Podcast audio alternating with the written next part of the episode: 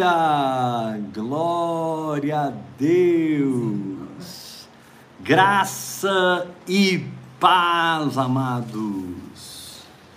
Sejam bem-vindos a mais uma live, né, Apóstolo Bahia? Poderosa do Espírito Santo. Vamos abrir a Bíblia, Vanusa Joelita Vamos abrir a palavra de Deus em 2 Coríntios, capítulo 3. É muito importante, viu, Glaucio?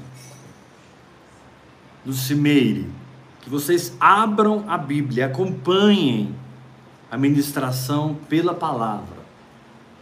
Porque vem muita revelação, Deus fala muito conosco. Se você não está situado na palavra, no que eu estou falando, você pode se perder completamente, ficar me ouvindo assim e acabar dormindo na mensagem. glory, glory, glory. Vamos começar. 2 Coríntios, capítulo 3, versículo 1 em diante. Começamos, porventura, outra vez a recomendar-nos a nós mesmos? Ou temos necessidade, como alguns, de cartas de recomendação? Para vós outros ou de vós? Verso 2: Vós sois a nossa carta, escrita no coração. As coisas de Deus são sempre no coração. Mas conhecida e lida por todos os homens. 2 Coríntios 3, verso 3 agora estando já manifestos como carta de Cristo, reproduzida pelo nosso ministério, escrita com tinta, escrita não com tinta, perdão, mas pelo Espírito do Deus vivo, não em tábuas de pedra, mas em tábuas de carne, isto é, nos corações. E é por intermédio de Cristo que temos tal confiança em Deus. Verso 5 de 2 Coríntios 3. Não que por nós mesmos sejamos capazes de pensar alguma coisa, como se partisse de nós. Pelo contrário, a nossa suficiência vem de Deus. Uau! O qual nos habilitou para sermos ministros de uma nova aliança. Não da letra, mas do espírito. Porque a letra mata, mas o espírito vivifica. Amém. E se o ministério da morte, ministério de Moisés, gravado com letras em pedra, se revestiu de glória, a ponto de os filhos de Israel não poderem fitar a face de Moisés, por causa da glória do seu rosto, ainda que desvanecente. É sobre esse ainda que desvanecente que eu vou falar essa noite. Como não será de maior glória o ministério do Espírito? Porque se o ministério da condenação, a lei, foi glória, em muito muito maior proporção será glorioso o ministério do Espírito. O ministério da justiça.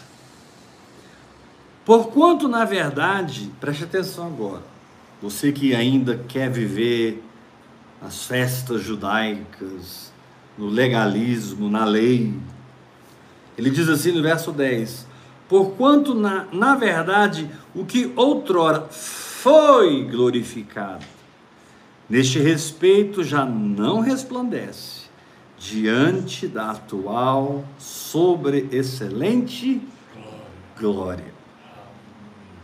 Porque se o que se desvanecia teve sua glória, muito mais glória tem o que é permanente. Pule para o capítulo 4, versículo 1. Pelo que, tendo este ministério, ou seja, a nova aliança, a aliança do Espírito, não da letra, segundo a misericórdia que nos foi feita. Aleluia! Não desfalecemos. Pelo contrário, rejeitamos as coisas que por vergonhosas se ocultam, não andando com astúcia, nem adulterando a palavra de Deus. Antes nos recomendamos à consciência de todo homem na presença de Deus, pela manifestação da verdade. Mas se o nosso evangelho ainda está encoberto, é para os que se perdem que está encoberto. Verso 4 do capítulo 4: nos quais o Deus deste século cegou o entendimento dos incrédulos, para que eles não resplandeça a luz do evangelho da glória de Cristo o qual é a imagem de Deus. O povo de Israel experimentou um tempo muito glorioso, quando depois de 40 anos desaprendendo tudo no deserto, Moisés viu a sarça ardente e ele percebeu que a sarça queimava, mas não se consumia. E ele percebeu aquela maravilha, de alguma maneira Moisés foi atraído a aquele poder sobrenatural, porque para ele era normal ver sarças queimando no deserto. Agora, uma sarça queimando e não se consumindo, aí já era coisa do céu, já era sobrenatural.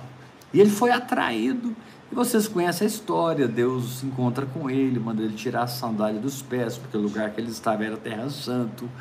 E Deus chama Moisés, convoca Moisés, Moisés resiste extremamente o Senhor, mas o Senhor vai daqui e dali no seu chamado, no seu propósito e envia Moisés para o Egito com a vara de Deus e com o poder de Deus, Moisés fez dez pragas terríveis, sobrenaturais, transformou água em sangue. Ele encheu o Egito de piolhos. Enfim, foram dez pragas, até que na última todos os primogênitos dos egípcios morreram e Faraó não aguentou mais e liberou o povo de Israel para adorar a Deus no deserto e para ir para a terra prometida. E enquanto eles estavam caminhando no deserto, Moisés sempre abria, sempre armava sua tenda para si próprio, não o tabernáculo, uma tenda pessoal. E a Bíblia diz que a nuvem descia naquela tenda e Deus falava com ele face a face. E acontecia algo muito estranho, muito forte. O rosto de Moisés brilhava. Mas não era um brilho qualquer, era um brilho tão intenso que as pessoas tinham dificuldade de olhar para a face de Moisés. Era uma luz ofuscante. Era uma luz que cegava a visão natural.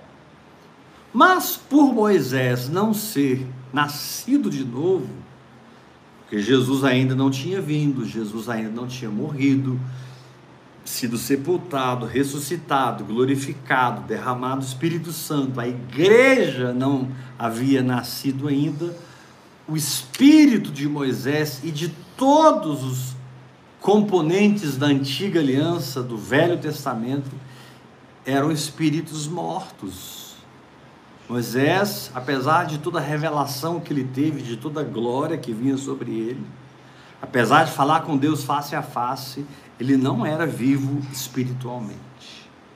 Na verdade, depois que Adão e Eva morreram, passaram-se quatro mil anos até que a primeira pessoa viva espiritualmente nascesse nesse planeta. nome dele, Jesus Cristo de Nazaré. Jesus foi o primeiro homem que nasceu espiritualmente vivo depois que Adão e Eva morreram. Então, aquela glória que vinha sobre Moisés, ela não tinha uma base de sustentação. E por isso ela se desvanecia. E era algo tão humilhante para Moisés, era algo tão terrível, porque Moisés se acostumou com a glória de Deus, com a voz de Deus, com as trombetas, com os sinais, com um monte fumegando, com um monte tremendo. Ele se acostumou com aquilo de verdade. E de repente ele percebia que toda aquela glória que brilhava no seu rosto natural ia se desvanecendo, se desvanecendo, se desvanecendo, até que ela desaparecia. Ele voltava lá e ela ia se desvanecendo, se desvanecendo. E ele voltava na tenda pessoal, a nuvem descia, Deus falava com ele face a face, e a glória ia se desvanecendo, porque Moisés não era uma nova criatura.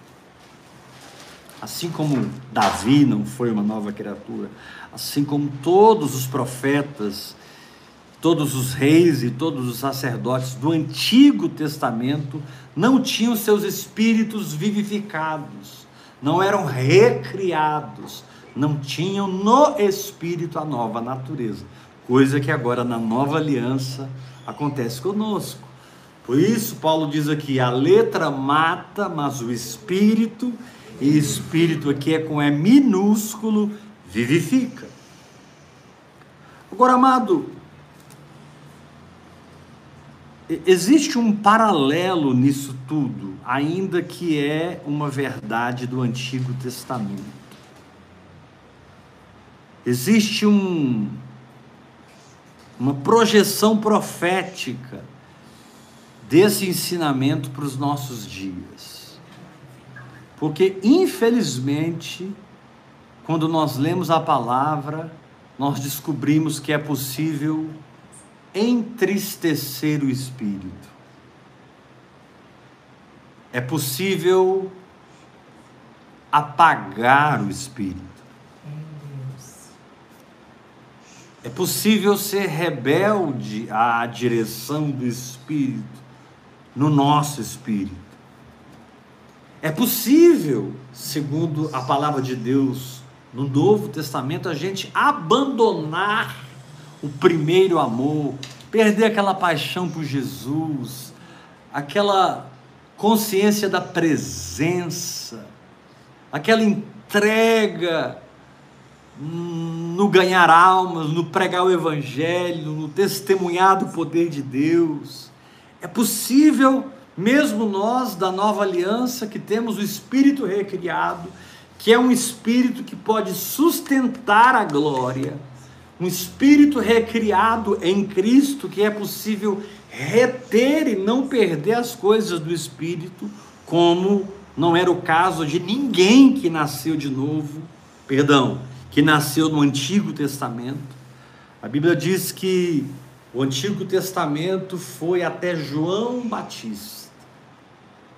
E a partir de João Batista, Jesus então estabelece não uma nação natural, mas uma nação espiritual. A igreja, nação santa. A igreja, sim, ela é vivificada no espírito. E nós somos chamados para mergulharmos nessa oração em outras línguas, somos chamados para descobrir a Bíblia dentro da Bíblia. Somos chamados para lermos a palavra de Deus, recebendo significado espiritual. Ler a palavra de Deus sendo enriquecidos no espírito e temos a condição de enriquecer outros irmãos com a riqueza que nós mesmos estamos sendo enriquecidos. Então a gente está falando sobre a glória que vinha sobre Moisés e se desvanecia, mas a gente está falando também que, que é possível que isso aconteça na vida de um cristão, porque ele pode entristecer o espírito, ele pode apagar o espírito. A Bíblia diz: não apagueis o espírito. São pelo menos sete lâmpadas do candelabro lá no templo, lá no tabernáculo. Paulo fala e nos ensina para nos enchermos do Espírito Santo. João, em Apocalipse, fala dos sete Espíritos de Deus, que são sete tochas que ardem diante do trono de Deus. Isaías revela o que são os sete Espíritos de Deus.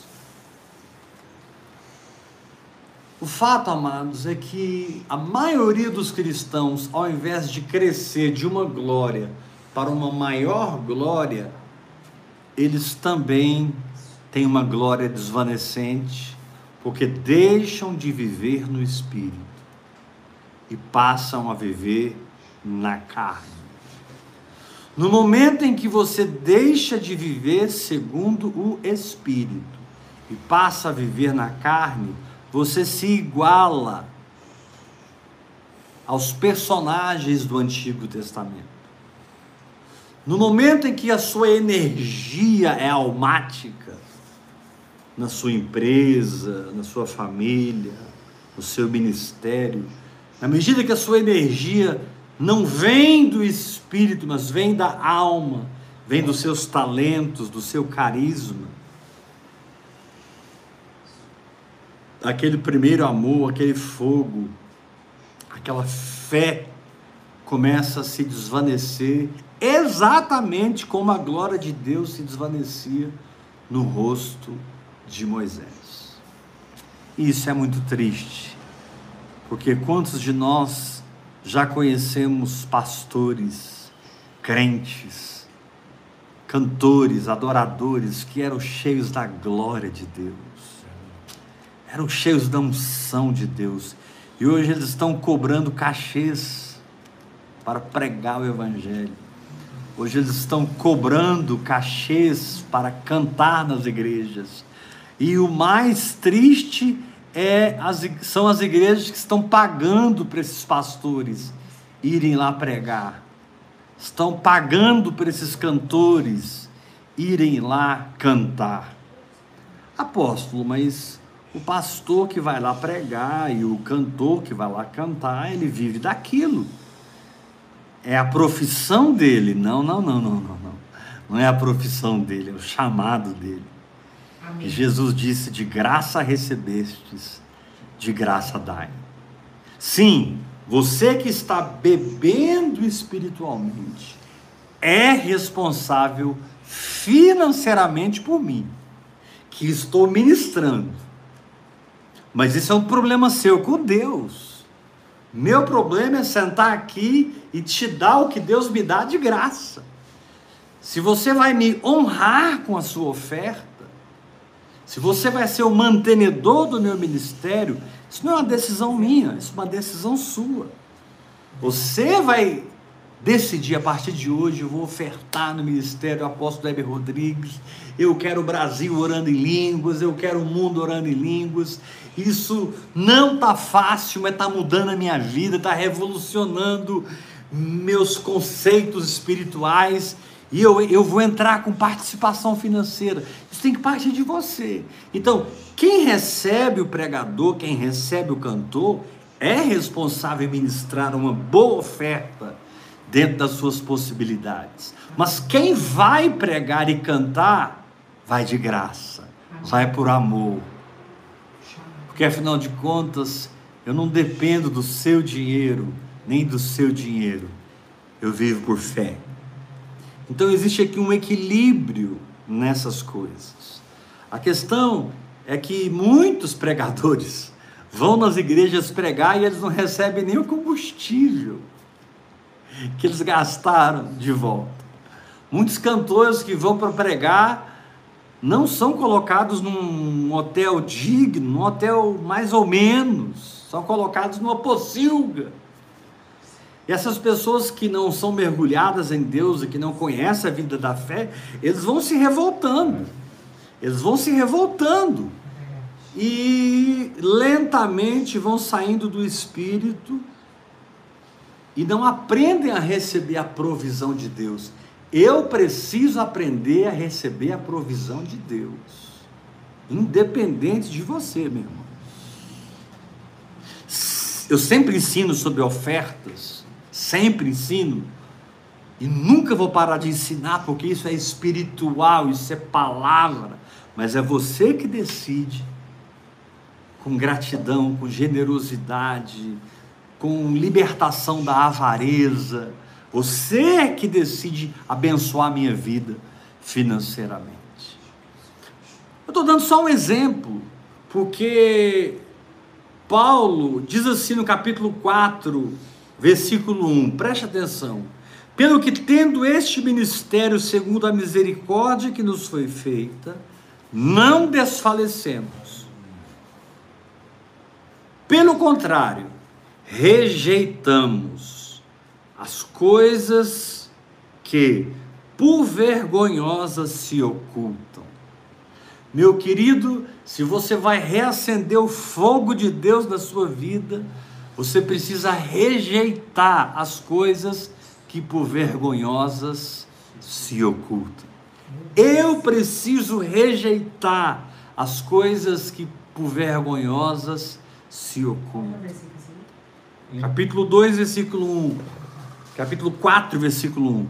Eu preciso eu preciso ser liberto daquilo que acontece quando não tem ninguém me vendo. Quando eu estou sozinho. E eu posso falar o que eu quero, olhar o que eu quero e fazer o que eu quero. E nem sempre isso é santo. Nem sempre isso é algo de Deus. E muitas pessoas estão presas numa vida oculta de pornografia, numa vida oculta de falcatruas, de mentiras, numa vida oculta onde eles sentem vergonha e sentiriam-se muito humilhados se as pessoas ficassem sabendo da sua exposição. É terrível. Mas você não vai reacender a glória de Deus em você numa vida de pecado. E com isso, querido, eu não estou anulando a palavra da graça. Eu não estou rejeitando o dom da justiça. Não estou dizendo que você, quando peca, perde a sua salvação. Não sei, não estou falando que você, quando está passando um tempo de luta na fé, de batalha na fé, onde às vezes você cai, às vezes você levanta e você está ali batalhando pela sua fé, orando em outras línguas, jejuando para quebrar aquele poder da carne na sua vida. Você não perde a sua salvação. E nem perde a cobertura da graça de Deus, não sobre os seus pecados ou fraquezas, mas você não perde a cobertura da graça de Deus sobre você. Enquanto você está rejeitando essas coisas, Deus está com você. Agora, o Senhor vai se afastar de você. É. Na verdade, o Senhor não vai se afastar de você. Você vai se afastar do Senhor se você não rejeitar essas coisas que por ocultas são tão vergonhosas. E aqui eu estou falando e vou falar para milhares de pessoas por muitos anos. Essa mensagem vai ficar gravada. Por isso eu não vou dar aqui uma lista. Né?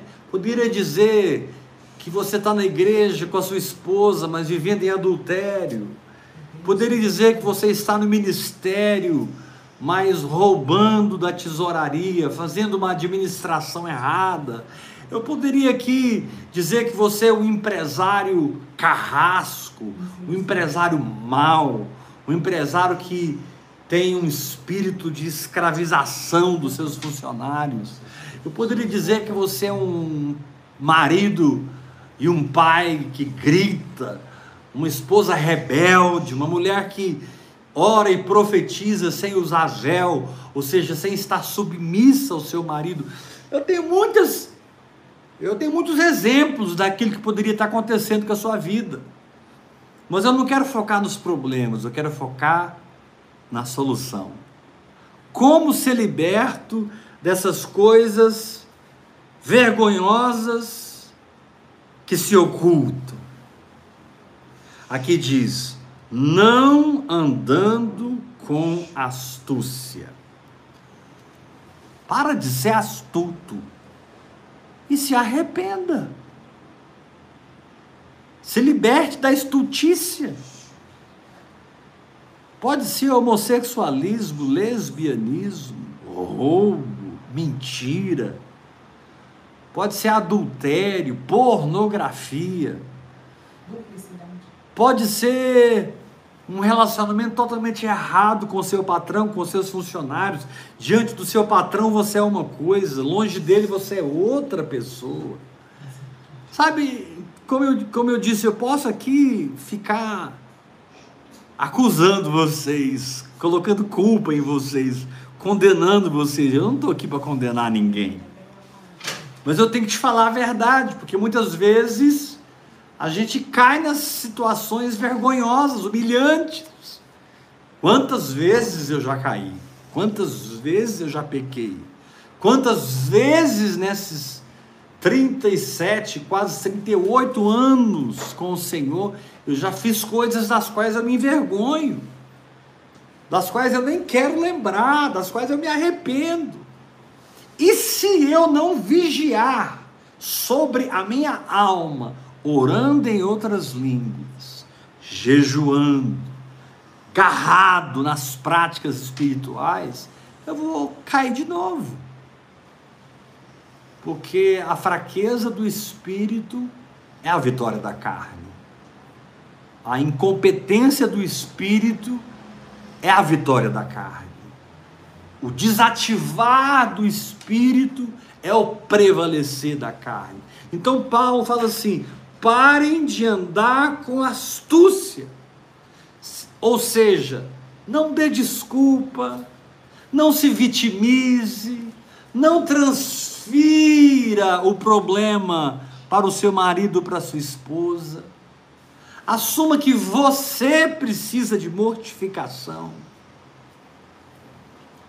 Não aposto, mas o problema do meu casamento é a minha mulher. Não é não, meu irmão. É você. Ah, mas o problema do meu casamento é a minha esposa. Não é não, meu irmão, é você. Ah, mas o problema daquela empresa é aquele fulano, aquele Beltrano. A gente, a gente é tão pronto para apontar os dedos e achar os culpados das nossas mazelas. Mas Paulo diz assim: pare de andar com astúcia. E mais, ele diz assim: nem adulterando a palavra de Deus. Essa palavra adulterando a palavra de Deus aqui do capítulo 4, versículo 2, ela é muito forte. Porque na medida que você ora em línguas, hora após hora, e você vai orando em línguas, orando em línguas, Deus vai atraindo você para a santidade de uma maneira muito graciosa, muito misericordiosa, muito poderosa. A oração em outras línguas, hora após hora, ela vai puxar você para o espírito de entrega. Ela vai puxar você para o espírito de santidade, sem que você se esforce. Aquela pessoa que decide permanecer orando em outras línguas é a pessoa que vai sair do pecado. Glória. É a pessoa que vai sair do buraco. Amém. É a pessoa que vai sair da doença da pobreza e da miséria. É a pessoa que vai se ver livre de maldições hereditárias, geracionais. Ele vai andar literalmente na liberdade com que Cristo o libertou, porque a oração em línguas nada mais é do que falar em espírito o evangelho em mistério. Falar em espírito o que Deus pensa daquela situação que tem me derrubado e me resistido, daquela situação que tem parado o meu caminhar.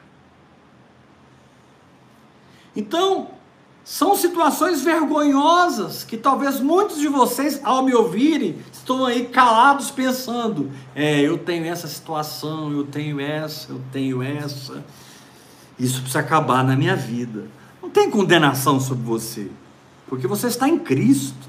Você é a justiça de Deus em Cristo Jesus. E quando você peca, você não perde a sua posição de ser a justiça de Deus em Cristo Jesus. Quando você toma um tombo e se suja na lama, você não deixa de ser filho de Deus.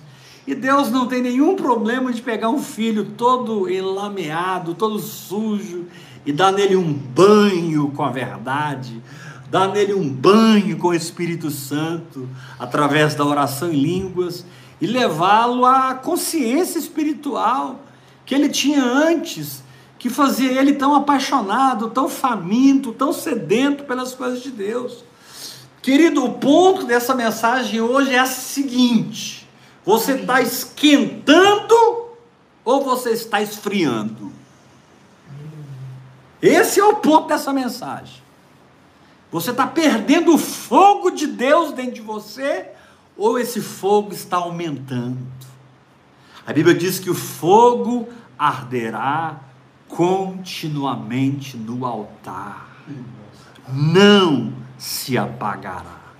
Mas você tem que ter uma atitude, você tem que ter uma atitude. Paulo diz aqui: rejeitamos as coisas que por vergonhosas se ocultam. Quando ele diz rejeitamos, ele não está dizendo que você vai vencer em uma semana nem duas semanas. Mas ele está reconhecendo que no seu coração você não aceita aquilo. Ele está dizendo que no seu coração você não veste aquela roupa. Ele está dizendo que no seu coração você não aceita mais aquele caminhar. Você não aguenta mais fazer a vontade do diabo, da carne, do mundo. Nós não pertencemos ao mundo. O mundo jaz no maligno. Não há nada absolutamente em Babilônia para você. Porém, há tudo para você na Nova Jerusalém. E a oração em outras línguas ela vai atrair você para a santidade. Amém.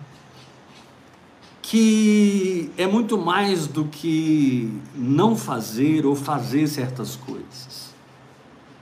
Santidade é muito mais do que abandonar uma série de práticas e assumir uma série de práticas. Santidade transcende isso. Isso está no nível da árvore do conhecimento do bem e do mal. Santidade tem a ver com a árvore da vida, onde a própria natureza de Deus impregna Amém. você e muda você. Aqui dizem 3, verso 18, que você é transformado. Ou seja, aquele principado que está te enfrentando, aquela potestade que está lutando contra você, ele não é onisciente. Aquele demônio que está te humilhando, ele não é onipresente nem onipotente. Mas você pode mergulhar na onipresença de Deus, na onipotência de Deus, você pode mergulhar a, a, a, no que Deus é, de maneira que você é transformado e aquele espírito maligno que sempre te encontrava com aquela fraqueza, agora te encontra transformado, agora te encontra mudado. E você então resiste o diabo e o diabo foge. Mas número um, você tem que rejeitar essas coisas na sua vida que estão erradas. Não é ficar condenado, ah, eu vou para o inferno, ah, Deus não vai me curar, ah, Deus não vai me prosperar. Querido, não ligue a paternidade de Deus em ser bom com você. Amém. Não ligue a paternidade de Deus em derramar a bondade dele com você com a correção do Senhor. São duas coisas diferentes. Deus sempre vai me curar. Amém. Deus sempre vai me perdoar. Deus sempre vai me levantar. Deus. Deus sempre vai prover para a minha vida. Eu sou filho. Agora, nem por isso ele permanecerá que eu fique como eu estou. Eu sou barro na mão do oleiro. Somos transformados na sua imagem, como pelo Senhor o Espírito. Ou seja, é, o Deus que me cura, o Deus que me sara, o Deus que me prospera, simplesmente porque eu creio, Ele o faz por causa da Sua palavra. Ele é fiel à sua palavra. Ele não pode negar a sua palavra. Por isso a doença sobe do meu corpo. Por isso o dinheiro aparece na minha conta. Por isso coisas acontecem na minha família, porque eu estou grudado na palavra, apesar das minhas falhas, pecados e fraquezas. E esse Deus que me cura, me prospera, me abençoa, porque é meu Pai, também usa a vara, também me corrige, também me transforma, também usa, não envia, usa as circunstâncias para treinar minha fé. Pedro foi muito claro quando ele disse: sede santos, como eu sou santo, diz o Senhor. E as pessoas ligam essa santidade à lei. Ser santo é não adulterar, é honrar pai e mãe, é guardar o sábado, é dar o dízimo, é frequentar a igreja, ser santo, sabe? Você se veste de uma série de normas. Não, isso não é santidade. Quando a Bíblia diz sede santos, porque eu sou santo, a Bíblia está dizendo separa-te para mim. Amém. Como eu sou separado para você. O Senhor te diz: Eu não me importo com nenhuma das suas fraquezas, porque antes que você caísse, eu já sabia que você ia cair. Antes de você mentir, eu já sabia que você ia mentir. Antes de você aprontar, eu já sabia, eu sou eterno. Eu conheço toda a sua história, do começo, do meio e do fim. Você não vai me ofender nunca, meu filho. Eu te amo. É, eu sempre vou andar, eu sempre vou mandar ondas de prosperidade eu sempre vou te dar um presente de aniversário, entre aspas. Você sempre terá presentes e surpresas, se você ficar na fé. Deus não abençoa quem merece, nem deixa de abençoar quem não merece. Deus abençoa quem crê. Diga comigo todos aqui bem forte: a minha fé, a minha fé e somente ela, e somente ela é a minha cura, é a minha, cura, é a minha prosperidade, é, a minha prosperidade, é tudo de Deus de bom para mim. É de Agora, você que está vivendo por fé, você que está orando em línguas, você precisa rejeitar as coisas que por vergonhosas se ocultam. Porque essas, essas coisas vão, se você não rejeitar, você vai aceitá-las. E o problema de Deus não é estar com você enquanto você está lutando. O problema de Deus é quando você para de lutar e aceita. Meu Deus.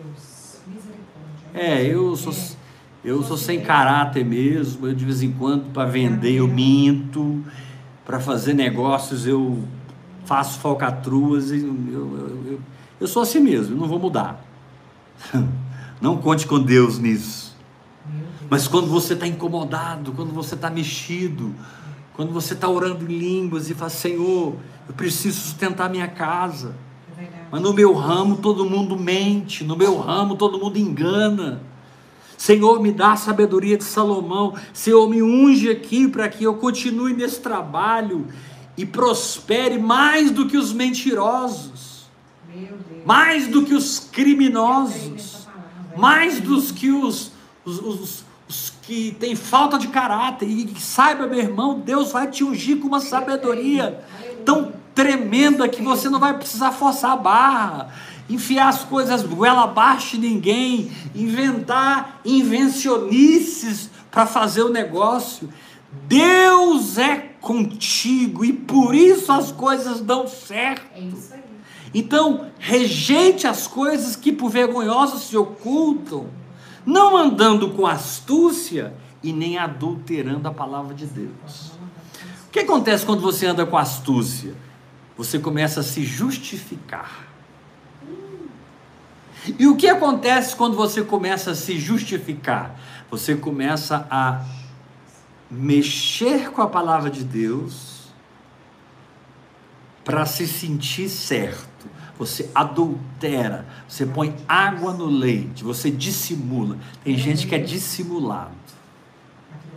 Tem gente que é dissimulado. Ele, ele adultera a palavra. Ele é dissimulado. Não, eu não sou dissimulado. A palavra de Deus diz que isso aqui está errado, está errado. Eu não quero viver assim. A palavra de Deus diz que isso aqui é trevas então isso aqui não é luz, e eu pertenço à luz. Amém. Eu não aceito essas trevas na minha vida. que, que eu preciso fazer? Jejuar? Quantos dias? Eu vou jejuar. Eu vou mortificar minha carne. Porque o Espírito Santo não vai mortificar a carne por mim. O Espírito Santo crucificou Jesus na cruz para que eu tivesse hoje, pelo Espírito, poder, através da oração em línguas, de mortificar minha carne. A cruz aconteceu para legitimar o ministério do Espírito na minha vida. A cruz aconteceu para estabelecer o ministério do Espírito na minha vida.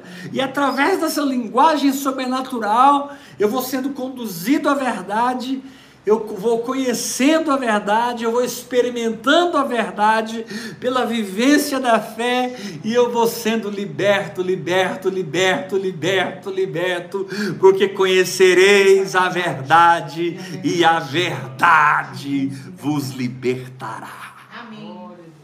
Esse conhecereis a verdade não tem a ver com teologia, não tem a ver com estudar a Bíblia não tem a ver com memorizar capítulos da Bíblia, se conhecer a verdade, fala de uma intimidade do Espírito Santo muito profunda dentro de você, na medida que você ora em línguas, esse conhecer da verdade fala de coisas assustadoras é. dentro de você. Você vai pegar você vai se pegar lendo a Bíblia e pensando, gente, será que está certo o que eu estou vendo aqui?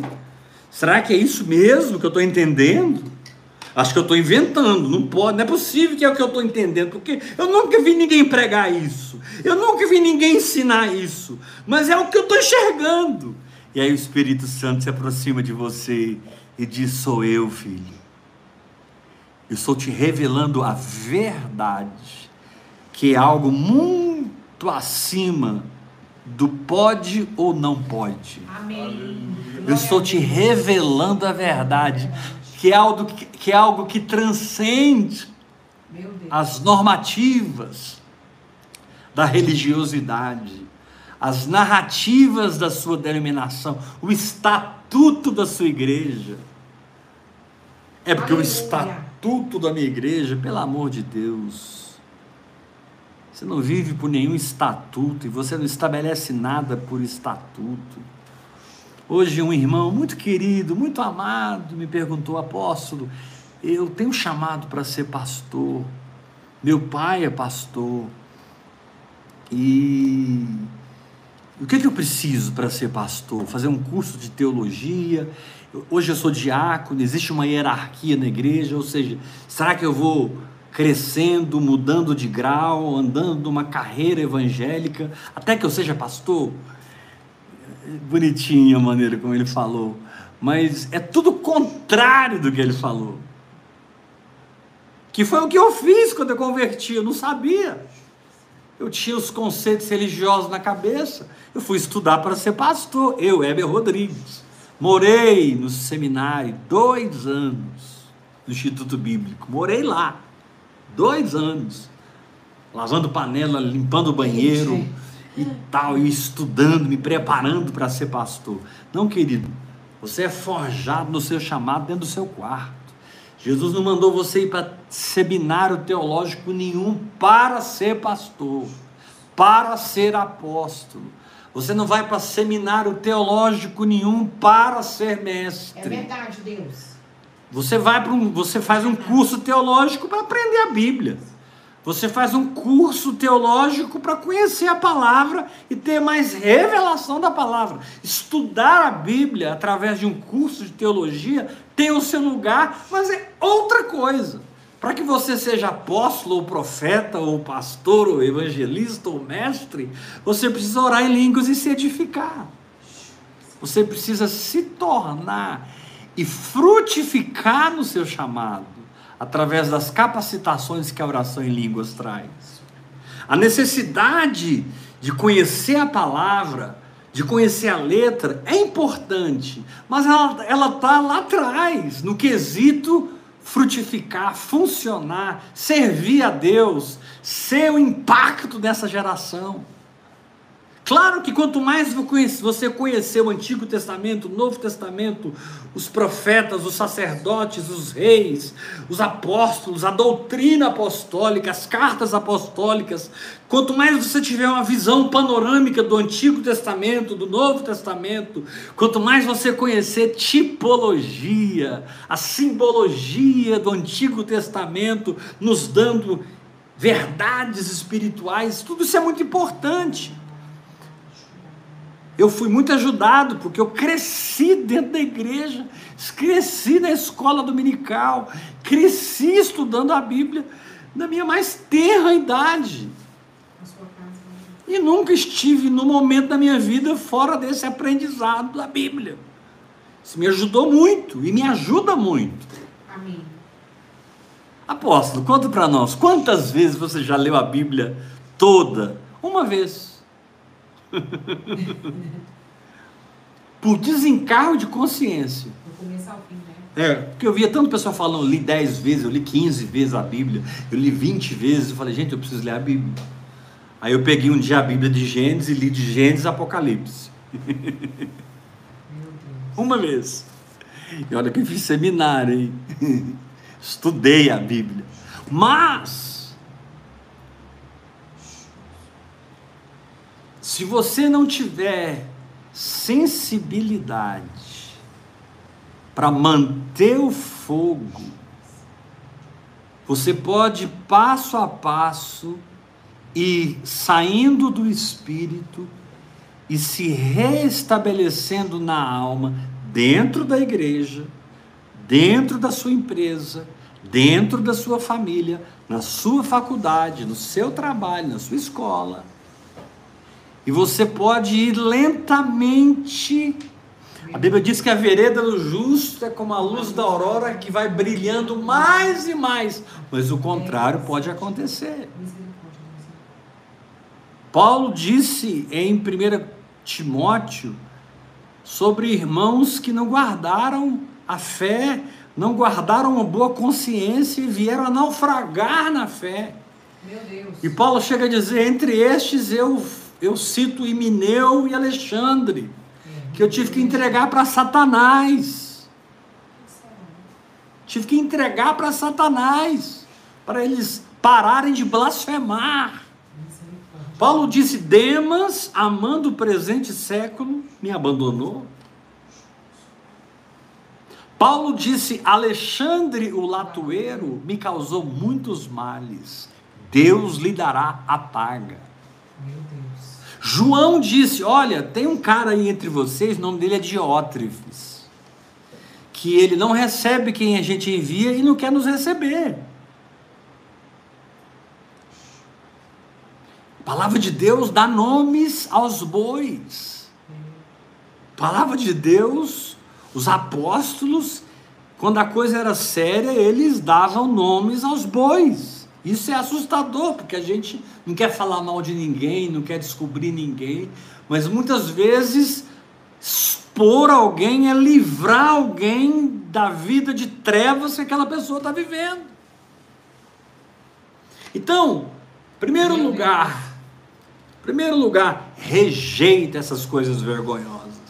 Se entregue ao Espírito Santo na oração em línguas no seu tempo a sós com Deus. No seu tempo a sós com Deus, porque é nesse tempo a sós com Deus que o Espírito Santo vai guiar você para fora desse problema.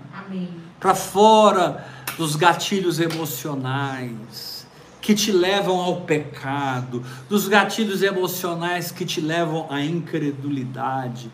É, é, é no seu tempo a sós com Deus que você vai ser resgatado para um caminho profético cheio do fogo de Deus. Mas, querido, a Bíblia diz que a glória de Deus brilhava na face de Moisés a ponto dos filhos de Israel não poderem fitar a sua face, por causa da glória do seu rosto, ainda que desvanecente. Pelo amor de Deus, nós estamos na nova aliança, nós temos uma nova natureza, nós podemos orar cinco, seis horas em línguas por dia, nós podemos nos entregar tempo a sós com Deus, nós podemos mexer com a nossa agenda, nós podemos mexer com as nossas prioridades, nós podemos tomar decisões drásticas para que haja uma mudança real de vida. Para que haja uma mudança real de dimensão, para que você opere numa fé que você nunca operou, para que você experimente um nível de santidade que você nunca experimentou, que não vem da lei, vem da verdade. Amém. Verdade. É tão difícil para mim transmitir o conhecimento que eu tenho sobre o que eu estou falando agora, quando eu estou pregando. Que não é a lei que vai resolver o seu problema, é o conhecimento da verdade. É muito difícil para mim, porque quando eu falo do conhecimento da verdade, eu estou falando de revelações específicas que o Espírito Santo dará a você. Não é essa pessoa que está à sua direita, não é essa pessoa que está à sua esquerda, não é essa pessoa que está lá fora, que está aqui dentro, coisas que Deus vai falar com você e que elas vão ser verdade. E você vai crer e andar em fé e ser purificado, santificado. Amém. Não tem nada que santifica mais o homem do que o viver por fé. Amém. A fé não é só o elemento que traz o poder de Deus. A fé é é o elemento que transforma você. Que já é uma nova criatura, mas está brigando com áreas da sua carne que precisam ser mortificadas. Então, aqui no capítulo 4 diz: Pelo que tendo este ministério, segundo a misericórdia que nos foi feita, não desfalecemos, pelo contrário, número um, rejeitamos as coisas que por vergonhosas se ocultam Número 2, não andando com astúcia. Número 3, nem adulterando a palavra de Deus. Número 4, antes nos recomendamos à consciência de todo homem na presença de Deus. Número 5, pela manifestação da verdade. Olha o que ele, olha o que Paulo diz aqui. Que isso vai mudar a sua vida. Antes, nos recomendamos à consciência de todo homem na presença de Deus, como pela manifestação da verdade. Ninguém vai entender o que eu estou entendendo, porque é tão íntimo e tão pessoal. Amém. Mas eu estou entendendo. E eu sei os passos de fé que eu tenho que dar para sair desse buraco e voltar para os ombros do bispo da minha alma, voltar para os ombros do pastor de Israel, ser achado por aquele que deixou as 99 e veio atrás de mim até me encontrar, ser encontrado pela mulher que perdeu a dracma e varreu a casa, acendeu a candeia, fez o que precisava ser feito, mas encontrou a dracma perdida. Eu não sou mais uma ovelha perdida, uma dracma perdida. Eu não sou mais um comedor de alfarrobas de porcos. Eu não sou filho pródigo. Nem sou o filho mais velho que obedecia tudo, fazia tudo, mas não usufruía de nada. Eu sou filho de Deus, cheio da sua divindade, do seu espírito, que pela fé venço tudo e pela fé sou transformado na imagem do Senhor. A fé me dá vitória. Essa é a vitória que vence o mundo, a fé.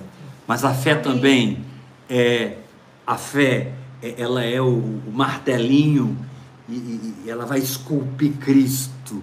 Ela vai tirar o Éber e deixar só Cristo.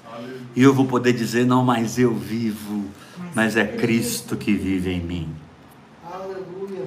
Tome uma posição contra aquilo que está te parando, te esfriando, roubando o seu tempo de oração. Resgata seu tempo de oração. Volta a usar o relógio de cronômetro. Volta a usar o relógio de cronômetro. Será que você é tão espiritual assim que você não precisa de algo para disciplinar você?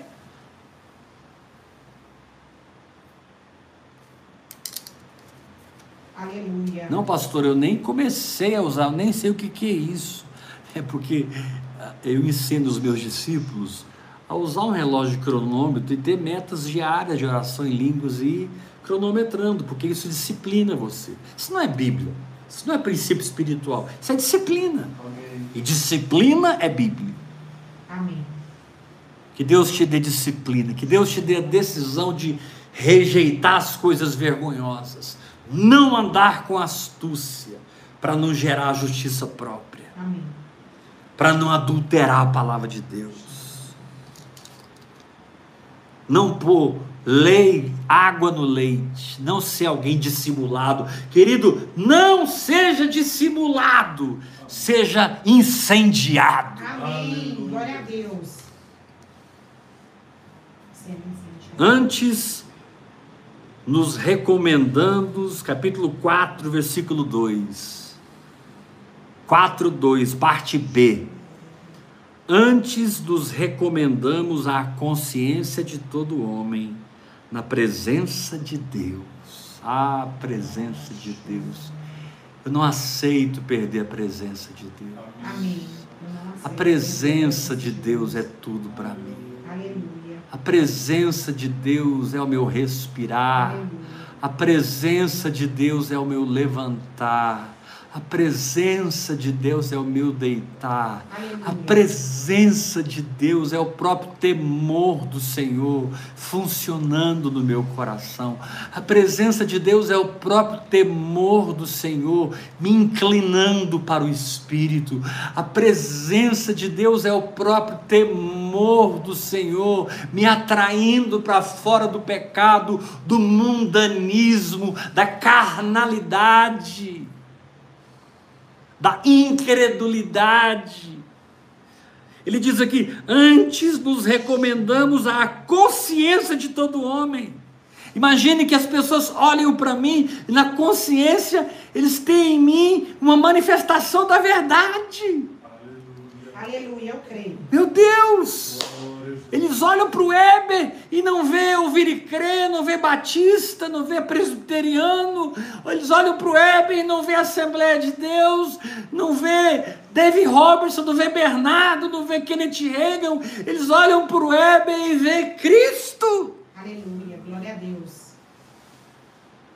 Eles olham para o Weber, olha o capítulo 2, e eu vou terminar. Versículo 14. 2 Coríntios 2,14.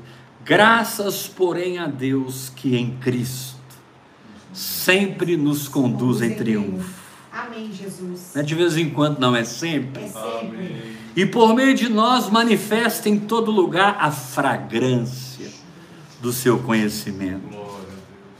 Capítulo 2, versículo 15. Porque nós somos para com Deus o bom perfume de Cristo tanto nos que são salvos, como nos que se perdem. Nos que se perdem, a gente é cheiro de morte para morte. Nos que se perdem, aproxima de nós, eles descobrem que eles vão ter que morrer e ressuscitar. Nos que são salvos, nós somos cheiros de vida para a vida. Aí ele termina o versículo 16 fazendo uma pergunta. Quem, porém, é suficiente para estas coisas?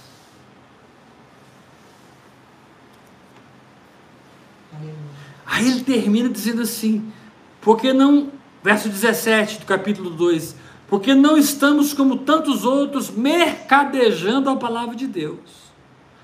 Antes, número um, em Cristo é que falamos, na presença de Deus. Número dois, com sinceridade. Número 3, e da parte do próprio Deus. Uhul! Eu falo Aleluia, eu prego, eu não estou mercadejando a palavra, Amém. mas estou falando em Cristo, na presença de Deus, com sinceridade, e eu estou falando da parte do próprio Deus. Shakarabasita lamando rokorobonai.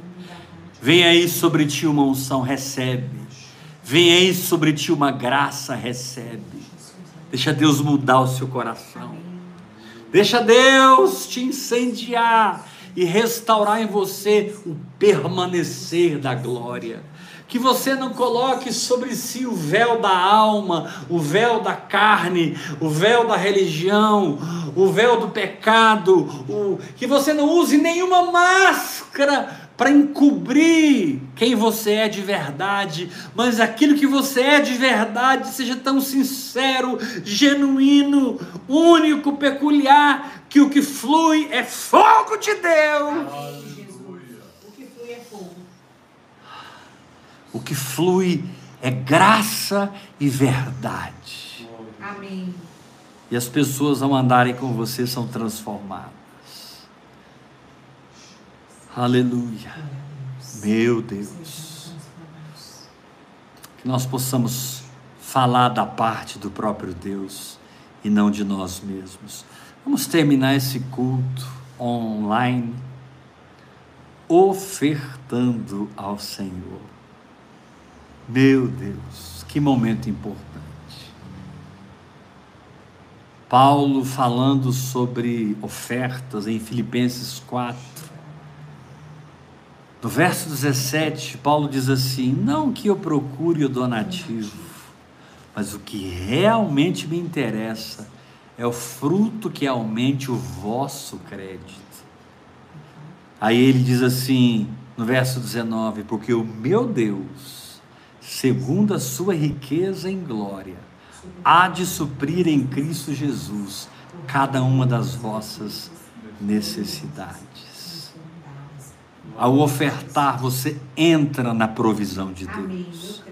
Ao ofertar, você recebe o milagre nas suas finanças.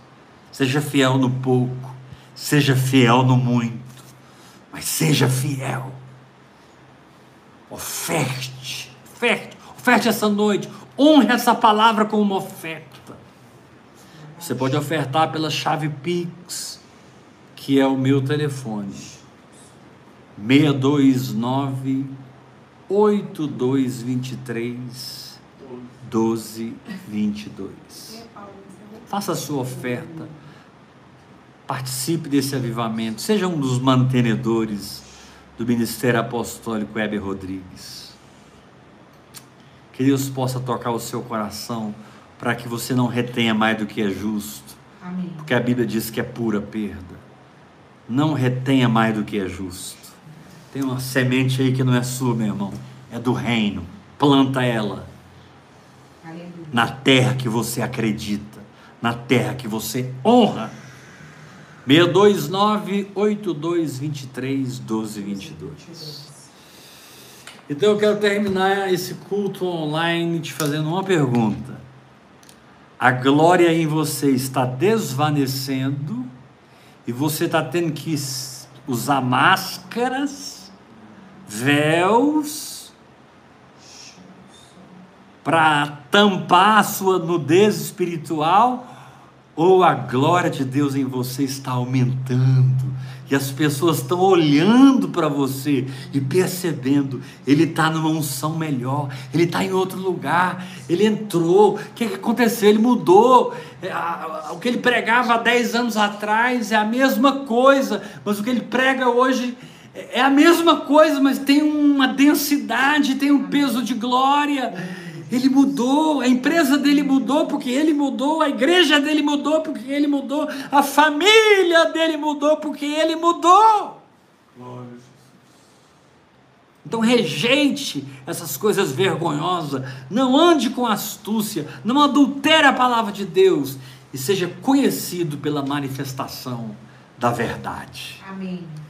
E que Deus te dê entendimento do que eu estou falando quando eu digo verdade. Porque essa verdade que eu estou falando é o tete a tete do Espírito Santo com você. com você.